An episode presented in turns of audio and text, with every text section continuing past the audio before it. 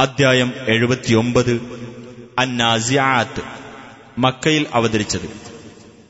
ആത്മാവുകളെ ഊരിയെടുക്കുന്ന മലക്കുകളെ സംബന്ധിച്ച് ഒന്നാം സൂക്തത്തിൽ പരാമർശിച്ചതിനാലാണ് ഈ അദ്ധ്യായത്തിന് ഇപ്രകാരം പേർ നൽകപ്പെട്ടത്.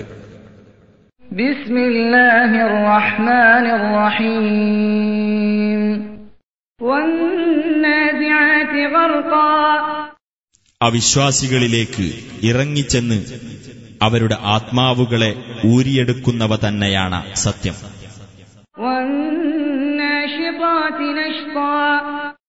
സത്യവിശ്വാസികളുടെ ആത്മാവുകളെ സൗമ്യതയോടെ പുറത്തെടുക്കുന്നവ തന്നെയാണ് സത്യം.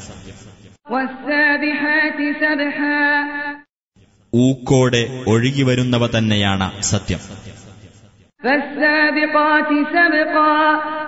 എന്നിട്ട് മുന്നോട്ട് കുതിച്ചു പോകുന്നവ തന്നെയാണ് സത്യം. കാര്യം നിയന്ത്രിക്കുന്നവയും തന്നെയാണ് സത്യം. ആ നടുക്കുന്ന സംഭവം നടുക്കമുണ്ടാക്കുന്ന ദിവസം. അതിനെ തുടർന്ന് അതിന്റെ പിന്നാലെ മറ്റൊന്നും.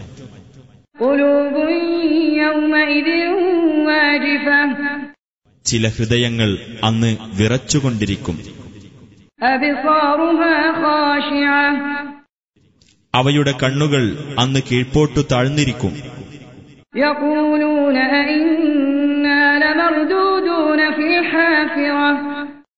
അവർ പറയും തീർച്ചയായും നാം നമ്മുടെ മുൻസ്ഥിതിയിലേക്ക് മടക്കപ്പെടുന്നവരാണോ?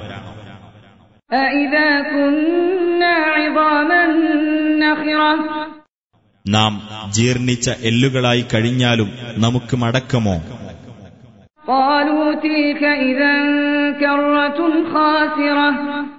അവർ പറയുകയാണ് അങ്ങനെയാണെങ്കിൽ നഷ്ടകരമായ ഒരു തിരിച്ചുവരവായിരിക്കും അത്.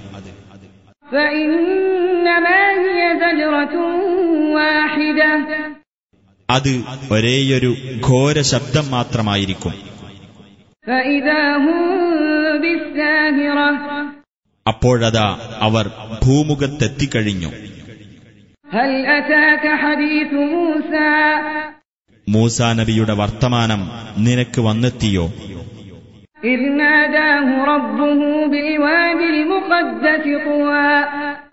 തുവ എന്ന പരിശുദ്ധ താഴ്വരയിൽ വെച്ച് അദ്ദേഹത്തിന്റെ രക്ഷിതാവ് അദ്ദേഹത്തെ വിളിച്ച് ഇപ്രകാരം പറഞ്ഞ സന്ദർഭം.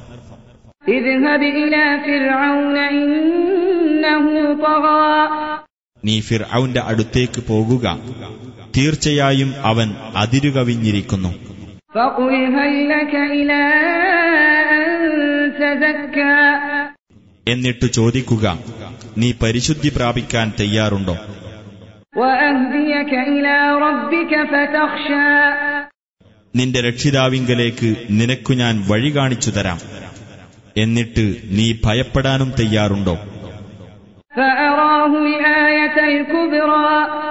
അങ്ങനെ മൂസ അവന് ആ മഹത്തായ ദൃഷ്ടാന്തം കാണിച്ചുകൊടുത്തു അപ്പോൾ അവൻ നിഷേധിച്ചു തള്ളുകയും ധിക്കരിക്കുകയും ചെയ്തു. പിന്നെ അവൻ എതിർ ശ്രമങ്ങൾ നടത്തുവാനായി പിന്തിരിഞ്ഞുപോയി. അങ്ങനെ അവൻ തന്റെ ആൾക്കാരെ ശേഖരിച്ചു. എന്നിട്ട് വിളംബരം ചെയ്തു. ഞാൻ നിങ്ങളുടെ അത്യുന്നതനായ രക്ഷിതാവാകുന്നു എന്ന് അവൻ പറഞ്ഞു.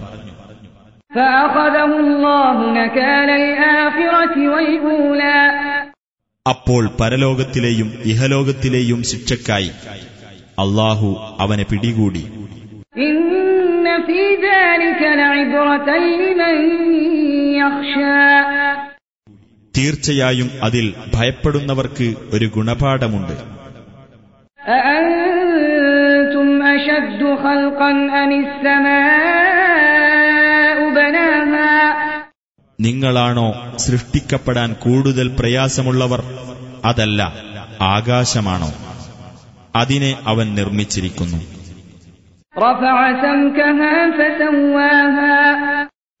അതിന്റെ വിധാനം അവൻ ഉയർത്തുകയും അതിനെ അവൻ വ്യവസ്ഥപ്പെടുത്തുകയും ചെയ്തിരിക്കുന്നു.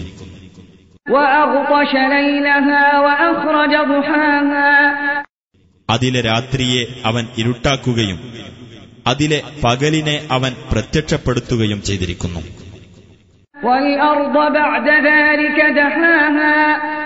അതിനുശേഷം ഭൂമിയെ അവൻ വികസിപ്പിച്ചിരിക്കുന്നു.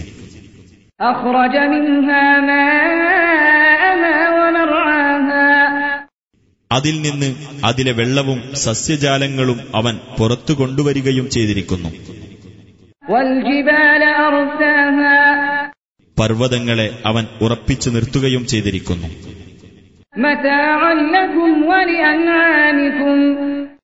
നിങ്ങൾക്കും നിങ്ങളുടെ കന്നുകാലികൾക്കും ഉപയോഗത്തിനായിട്ട്.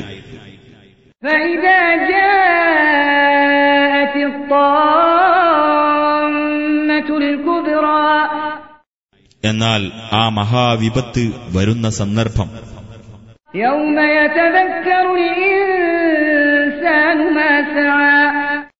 അതായത് മനുഷ്യൻ താൻ അധ്വാനിച്ചു വെച്ചതിനെപ്പറ്റി ഓർമ്മിക്കുന്ന ദിവസം.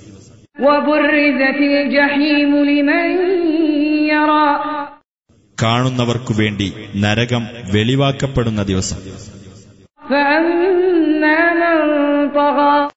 അന്ന് ആർ അതിരുകവിയുകയും ഇഹലോക ജീവിതത്തിന് കൂടുതൽ പ്രാധാന്യം നൽകുകയും ചെയ്തുവോ? ഫൈനൽ ജഹീമ അവന് കത്തിജ്വലിക്കുന്ന നരകം തന്നെയാണ് സങ്കേതം.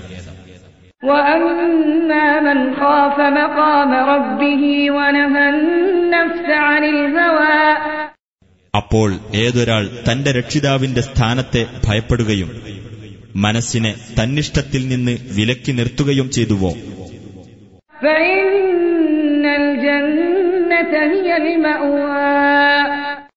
അവന് സ്വർഗം തന്നെയാണ് സങ്കേതം.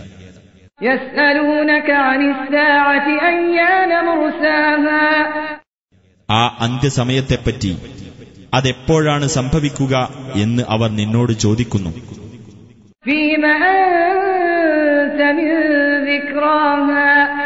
നിനക്ക് അതിനെപ്പറ്റി എന്ത് പറയാനാണുള്ളത്?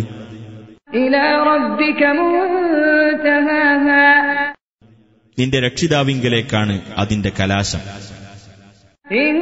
إنما أنت منذر من يخشاها അതിനെ ഭയപ്പെടുന്നവർക്ക് ഒരു താക്കീതുകാരൻ മാത്രമാണ് നീ كأنهم يوم يرونها لم يلبثوا إلا عشية لم يلبثوا إلا عشية أو ضحاها അതിനെ അവർ കാണുന്ന ദിവസം ഒരു വൈകുന്നേരമോ ഒരു പ്രഭാതത്തിലോ അല്ലാതെ അവർ ഇവിടെ കഴിച്ചുകൂട്ടിയിട്ടില്ലാത്ത പോലെയായിരിക്കും അവർക്ക് തോന്നുക.